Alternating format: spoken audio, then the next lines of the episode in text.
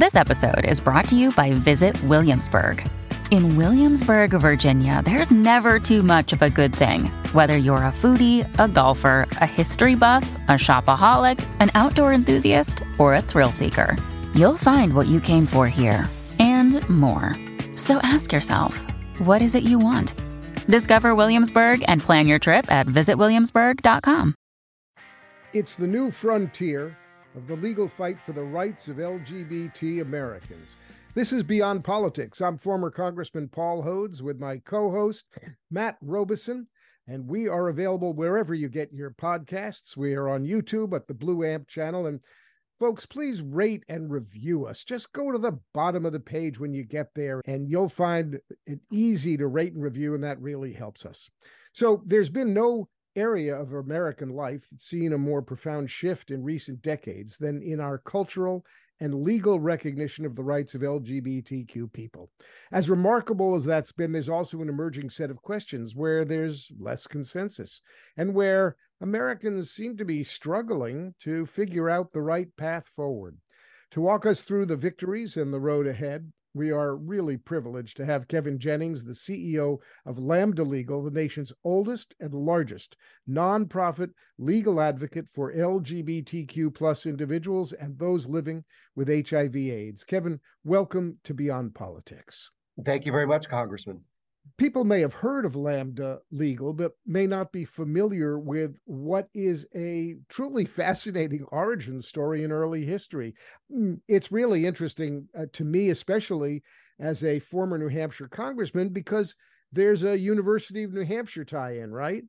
There is. Um, so Lambda Legal was formed in 1973. And when we applied to be a charity with the state of New York, the state literally turned us down, saying that there was, first of all, no need for our work, even though at that point in America, being gay was illegal in 43 states, and that our purpose was neither benevolent nor charitable. So we had to be our own first client and we had to sue for our very right to exist. And we succeeded and were incorporated on October 18th, 1973. So we've just had our 50th birthday. And one of our first cases, as you noted, was a case with the University of New Hampshire, which had banned a gay student group from being allowed to meet on campus. Mm. And we participated in that case and we won. And that started really 50 years of victories for Lambda Legal. Among the things we've won was we worked for 30 years, but in 2003, we succeeded in abolishing the remaining so called sodomy laws, which criminalize same sex relationships at the Supreme Court in Lawrence versus Texas in 2003. Then 12 years later, we won the right of people to marry in 2015 in Obergefell versus Hodges. As I put it, we fought for the right for people to love who they want. It's really all about freedom the freedom to love who you want, the freedom to marry who you want.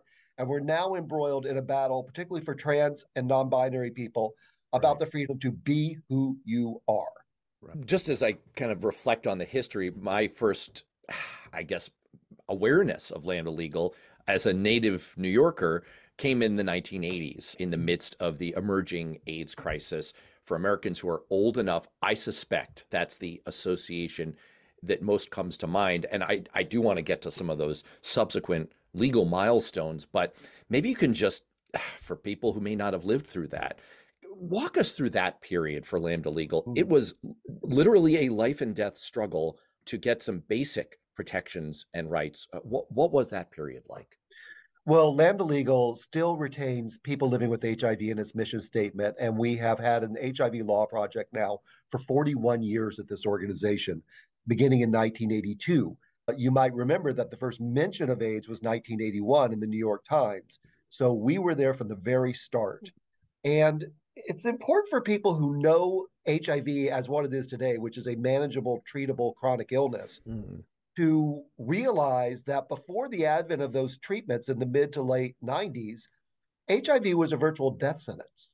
In fact, here in New York, where we're based, more gay men died of AIDS between 1981 and 1995 than the total number of Americans who were killed in the Vietnam War. So it was a devastation of our community. Over half a million gay men have died of AIDS since the advent of the epidemic in 1981. So what Lambda Legal immediately did was starting to represent these folks because they were treated like pariahs. And in fact, on our first case on this, we won the first case defending the rights of people with HIV, which was called People versus West 12th Street Tenant Corp in 1983. And this was on behalf of a doctor named Joseph Sonnabend, who was evicted from his office because he was treating people with AIDS. Because at that point, people were paranoid that you could get AIDS from like drinking from the same water cup, which of course is not true. Uh, but people didn't know that at that point, so they were really paranoid around the presence of people living with HIV in their building, and they evicted Dr. Sonnabend. And we went to court, and we won that, and that was the first victory for people with HIV in the legal system in 1983. And I'm sorry to say, 40 years later, we're still fighting. The military still refuses to enlist people living with HIV. So we currently are representing uh, a young man named Isaiah Wilkins, who was admitted to the West Point Preparatory Academy and upon his entrance physical found out he was HIV positive. He did not know and was immediately sent home. Uh, this young man whose mother is a veteran, who has dreamed his entire life of flying a Black Hawk helicopter and wants to serve his country. And there's absolutely no reason he shouldn't be able to do that. So we're representing Isaiah in court. We filed the case on Veterans Day in 2022, which seemed like perfect timing to us and this case is currently working its way through the courts now. It's really sad that you know we've now lived with this disease for 40 years, and there's still people who are not able to serve our country or get other jobs because people are paranoid and irrationally afraid of them. You know, eh, you're just talking about the issue really strikes home to me. I, I'm thinking of the numbers of dear friends I've had who uh, we lost to AIDS. And you know, I got out of law school in 1978. I remember that 1983 case and feeling so so uh, it, it, felt like the beginning of something really important in the legal landscape. And, you know, I know it's hard to imagine for younger listeners. Uh, so I'd like to broaden our, the fo- your folk in the next question. Um, could you remind us what was the legal situation for LGBTQ plus Americans in the period of 1970s to 2000. It, it's really remarkable how yeah. many barriers and bad laws there were. Give us a sense of the overall landscape. Well, it's really amazing for when I talk to young people, for when I have to explain that being in a gay relationship was actually a crime in this country when Lambda Legal was founded in 43 states. And that, as I mentioned before, we fought until Lawrence versus Texas in 2003, but that in the 21st century, there were still 16 states that criminalized same sex relationships. That blows the mind of young mm-hmm. people I talk to. They think those laws were gotten rid of in the 1700s. Right, right. Uh, but they were still on, and they actually are still on the books, but they've been invalidated by Lawrence versus Texas. And the first state to pass a law banning discrimination on sexual orientation in employment was not until 1982. And I always do pop quiz on this one because people always say, oh, it's New York, it's California, it's Massachusetts. It was actually Wisconsin was the first state to ban discrimination based on sexual orientation. So we really, when Lambda Legal started, LGBTQ plus people were criminals in the eyes of the law. And we have fought for 50 years to change that. I'm happy to say that we began the litigation that led to the 2020 Bostock decision at the Supreme Court, which made it illegal to fire people from their jobs because of sexual orientation or gender identity. Took us 48 years, 47 years, but we got there. And just so your listeners know, we operate the only national legal help desk for people who've experienced discrimination based on sexual orientation, gender identity, or HIV status which you can either file a report at lambdalegal.org slash help desk, or you can call 1-833-I-SAY-GAY. And an attorney will get back to you and tell you, provide you support and options for what you can do. We take about 5,000 calls a year, believe it or not, for people who are still experiencing discrimination based on those identity characteristics. And in fact, the number one thing that we hear they're discriminated against is in employment. So even though we made it illegal at the Supreme Court, it is still something that's happening every day in America. and I'm going to say this out loud as a reminder to our crack staff that we will put that phone number and website link in our show notes. If anyone's listening to this, and hopefully you're not, and find yourself in the situation where you're concerned that you are being subjected to discrimination, um, you should have those resources available to you. I, Kevin, I'm just struck as you describe how big the mental gap is for younger people to try to bridge to understand the the state of things before they were born I, was having a conversation with my daughter who's 12 yesterday. I mean, it's just mind blowing considering the raft of laws that gay people were dealing with during this period. The conversation I was having with her was she has a dear friend who identifies as a as they them. The friend is dating someone who now identifies as male, previously identified as female. And my daughter's question is should I refer to the significant other slash partner as the boyfriend or the girlfriend or what? The, the very fact that these are the kinds of conversations I have as a parent now compared to the history that you just described is absolutely remarkable. Speaking of that rapid and, and incredible evolution, we interviewed Sasha Issenberg on this show. He's the author of The Engagement, which is a comprehensive history of the struggle for marriage equality. It was a remarkable, it's a remarkable book. It was a remarkable interview. I urge people to check it out in the feed. And he made a very persuasive case that very few people, not just in the equality movement, but specifically in the legal community, especially Lambda, that focuses on equal rights, thought that marriage equality was an attainable goal comprehensively in in the mid 90s when this struggle uh, started and and very few wanted to actually pursue it. There was much more focus on what you were just describing job discrimination issues. Mm-hmm. what's your sense of Sasha's case? When you think back to that time were there people who had any inkling of what the next 10 and 20 years would look like both culturally and legally? Was there really a strategic a group that we're strategically looking to say, we've got to push for marriage equality. This is going to happen. Let's take a break. We'll be right back. Yes, there was. There was an early attorney at Lambda Legal who was the first director of our marriage project named Evan Wolfson. Evan Wolfson had written his law school thesis in 19 on the need for same sex marriage. Hmm. And he kept at it for 42 years until he got it in 2015 there were visionaries like Evan who thought it was possible. And I'm going to admit publicly, I was not one of them. When Evan came to meet with me to discuss his plans to push same sex marriage in the mid 90s, my first reaction was, That's very nice, Evan. That's not going to happen in our lifetime. Hmm. But good luck with that. And I have never been happier to be completely wrong in my life. And I really think it's a great lesson for people you have to envision the world as you wish it should be. As Michelle Obama once said, if you can't see it, you can't be it. And right now, as we're celebrating our 50th anniversary, we're asking people the question what do you want the world to look like in 50 years? And I'll give you some examples of answers we've gotten. Some people have said, I hope that same sex couples can walk down the street in every town, in every state in America and they don't think for a minute, am I safe when they're holding hands? That seems like, boy, it seems like so basic and yet so profound, hmm. that idea. And I got to say, by the way, Kevin, you're making me feel so much better because if you had that reaction of, you, you didn't think it was realistic. I've held on to this guilt. You know, when I worked, Paul, for you as your chief of staff, another one of your staffers, Trevor Chandler, running for District 9 supervisor in San Francisco right now, by the way. Right go, now. Go, go, Trevor. We had a lunchtime conversation in, in your office, Paul. We were hanging out, and uh, he's a gay man. And we were just talking about the merits of should we politically be pushing for civil unions? This was like circa 2008. Is that a good objective? Or should we be pushing for full marriage equality. And I was making the case look, we got to give people time to catch up. We've got to get them, you know, some cultural breathing room. Like, let's push for this as an interim step. It's achievable, there's a lot to it.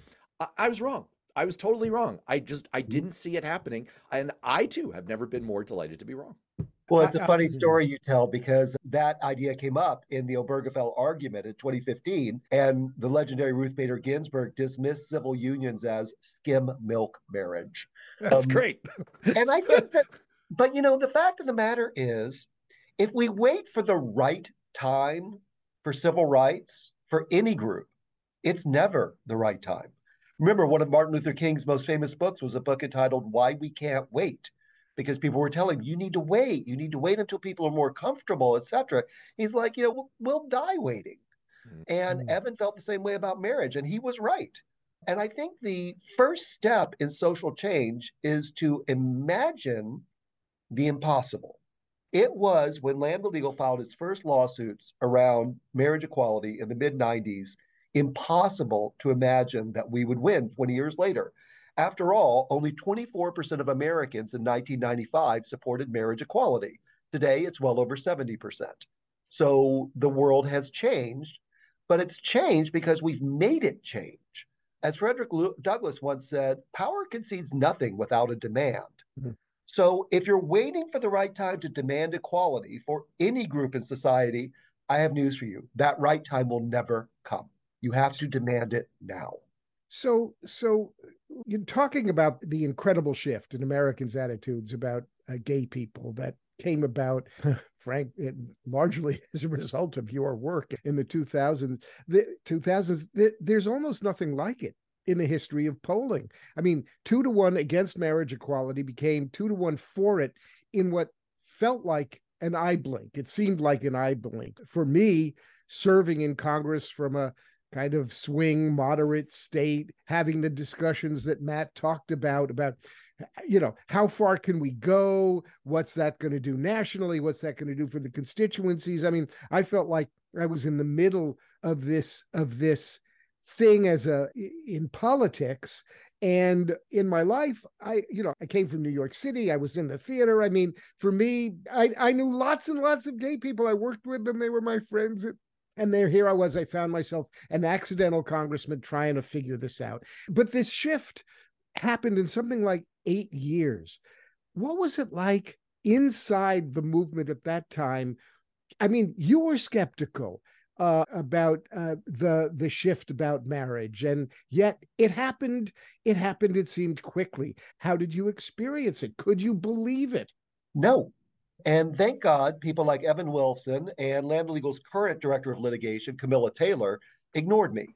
Camilla came up with the idea that we should go to Iowa and sue for marriage equality in Iowa in 2008. And I was like, you are out of your mind. uh, Iowa? But she was right and she won.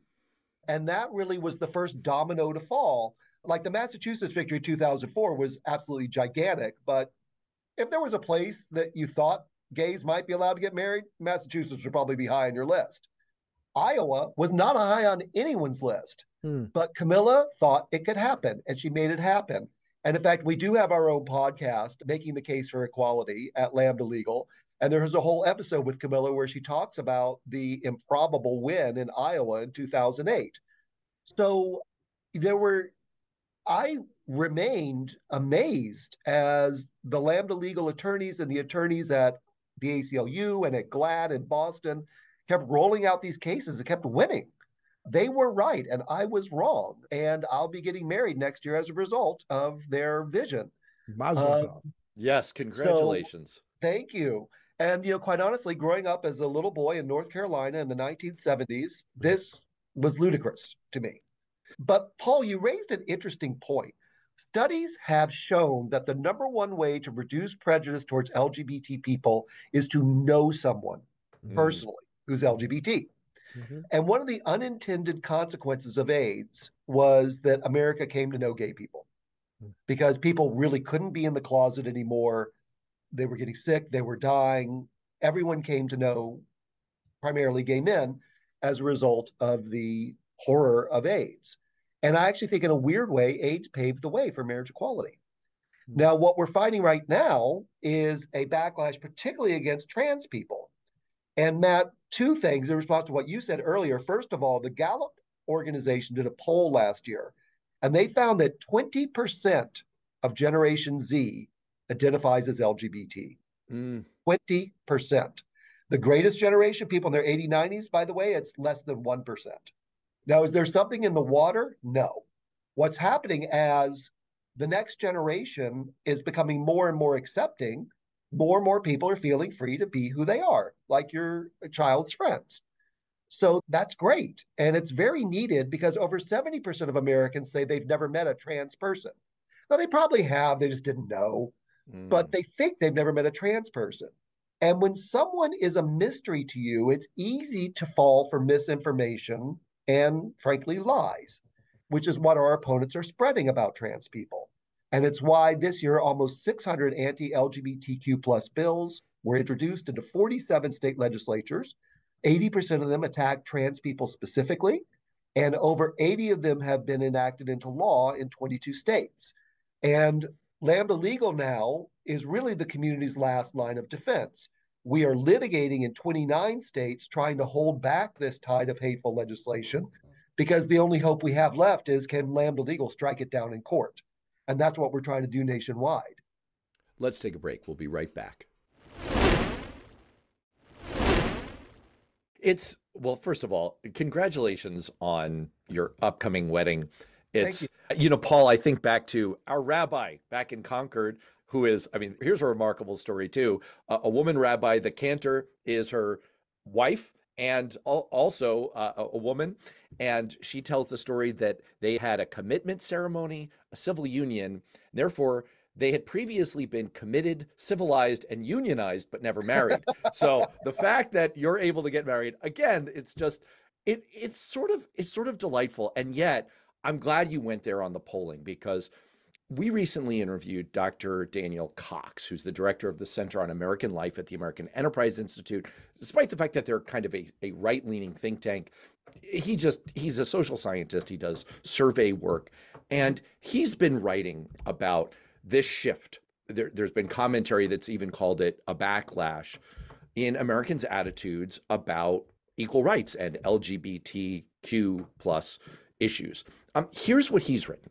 Last month, Gallup recorded, as you alluded to, Kevin, a substantial drop in the number of Americans who believe that, quote, gay or lesbian relations are morally acceptable. The 2023 poll found that just shy of two thirds, 64% of Americans believe same sex relationships are morally acceptable, a seven point drop from the previous year. That's a significant reversal of a long running upward trajectory over the last 20 years it wasn't that long ago, 2002, we were alluding to this a moment ago, that only 38% of Americans, only 38% believed same sex relationships were morally acceptable. Much of this recent decline was driven by Republicans, but not entirely. Our subsequent conversation on the show was about the fact that it seems like, and this is what Dr. Cox, I think, is sort of arguing in his writing, it seems like as Americans have encountered a new set of issues, as you say, associated with transgender rights they are finding it harder to navigate. They're finding it harder to mm-hmm. wade through and sort of understand and find their way toward, well, what is the principle of equality that we need to uphold here? Mm-hmm. What is the sense of rights?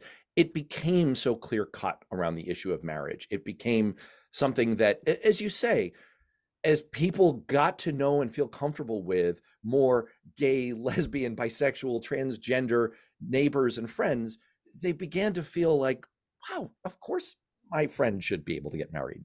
Duh. They're not quite there on on trans issues. That seems to be what what's happening.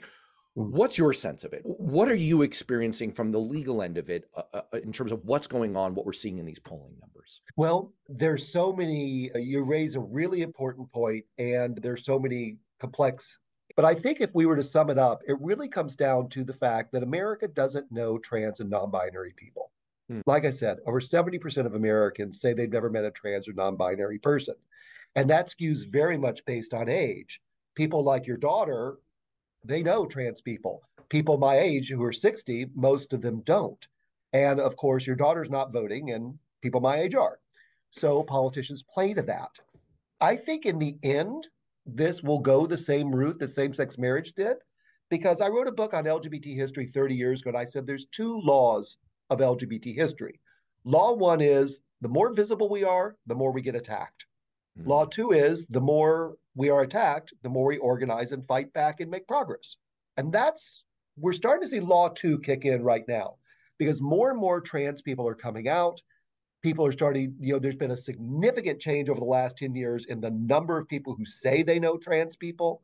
And as that change continues, and as your daughter becomes a voter, these appeals to bigotry will be less and less effective.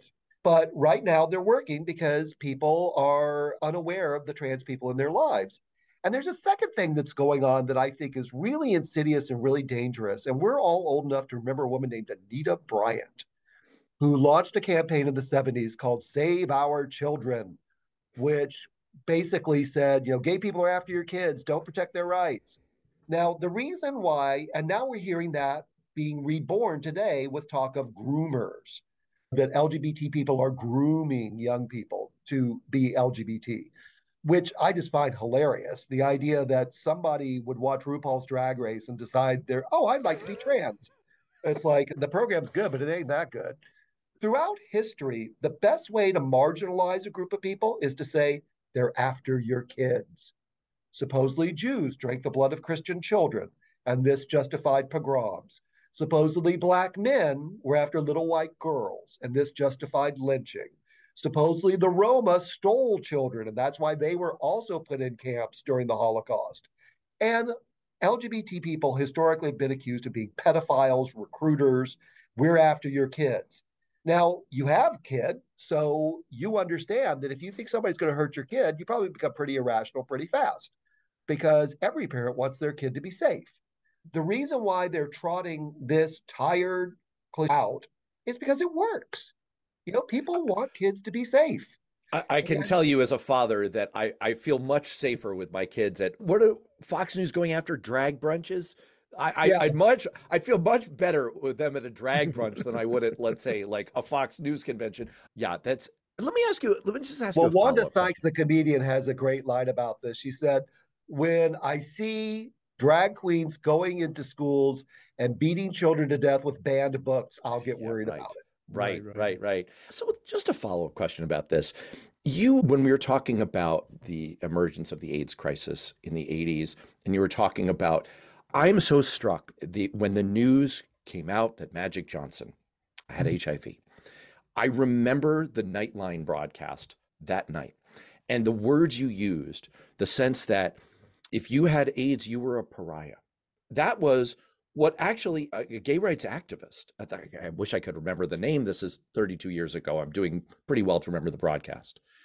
That was actually the term that he used, that Magic Johnson was going to become a pariah. And I think the point he was making was this is how you treat your beloved superstar because he now has this disease. This is what the rest of us have to endure.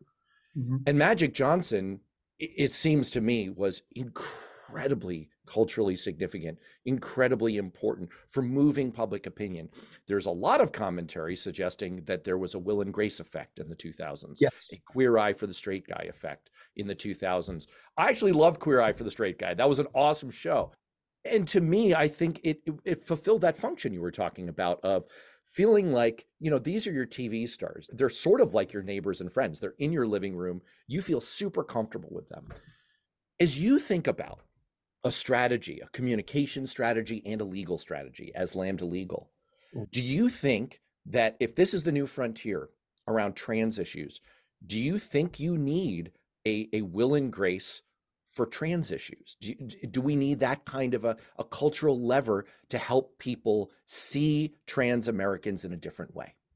I think the short answer is yes, but let me go into a little detail here.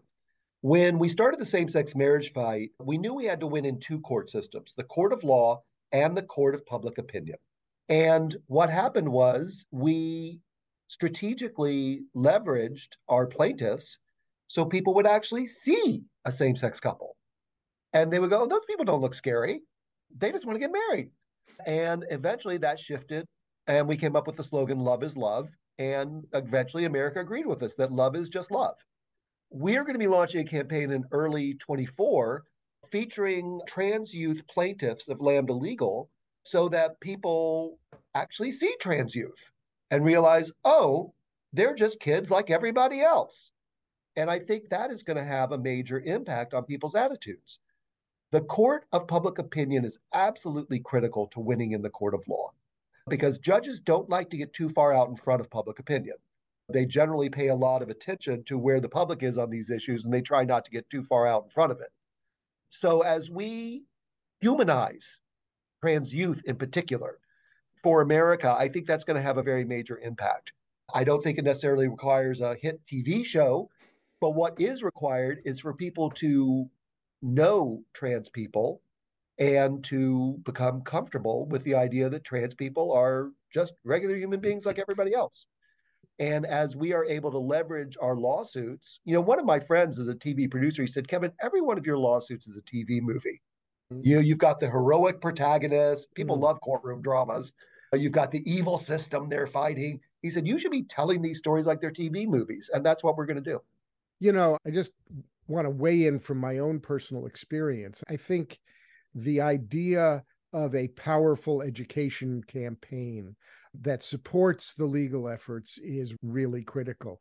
I cannot, I've known quite a number of young people who were miserable in their bodies and being and really happy and comfortable after they transitioned. I, I, I mean, I uh, uh quite a few. I, I, don't, and that trans the transition for them from misery to happiness deep satisfaction about who they now were are is remarkable. It's important. And to the extent that people can be educated uh, about that, even if they don't know trans people, but can see that and feel that, whether it's a campaign based on those stories, featuring those young people, however it happens, I think it's going to be critical. I couldn't agree more because, and in fact, what you've seen, Paul, is validated by the research. After young people transition, they do better in school, they le- uh, engage in less self harm. It's a proven scientific fact. But I'll tell you a very moving story for me. One of our plaintiffs, who I've become very close to, is a woman named Jessica Hicklin. Jessica Hicklin was a incarcerated person in the Missouri State Penitentiary and was denied gender affirming care. Eventually, we represented her. She wrote to our help desk and we took her. I was very proud that she said, I wrote to lots of groups. You're the only ones who wrote me back. We write everybody back. And we represented Jessica and she won the right to gender affirming care. And then a couple of years later, last year actually, she was paroled. So now she's a free woman. And she came to our board and gave a talk in which she said something that has really stuck with me.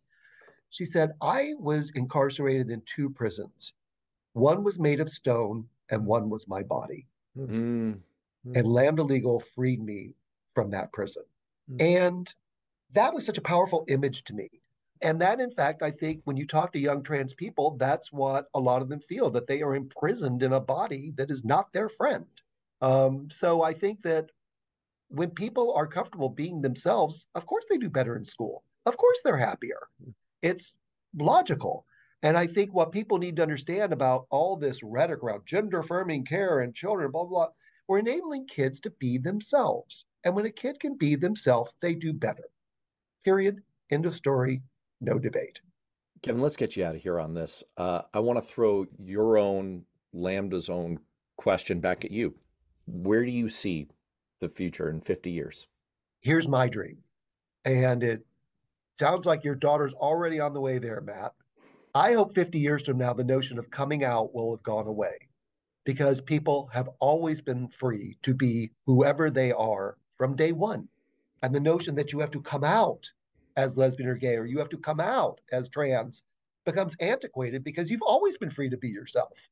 Now, that might sound ridiculous, but 50 years ago, when Lambda Legal started working on issues like the decriminalizing homosexuality and allowing gay people to get married, I was one of the people who thought they were crazy then.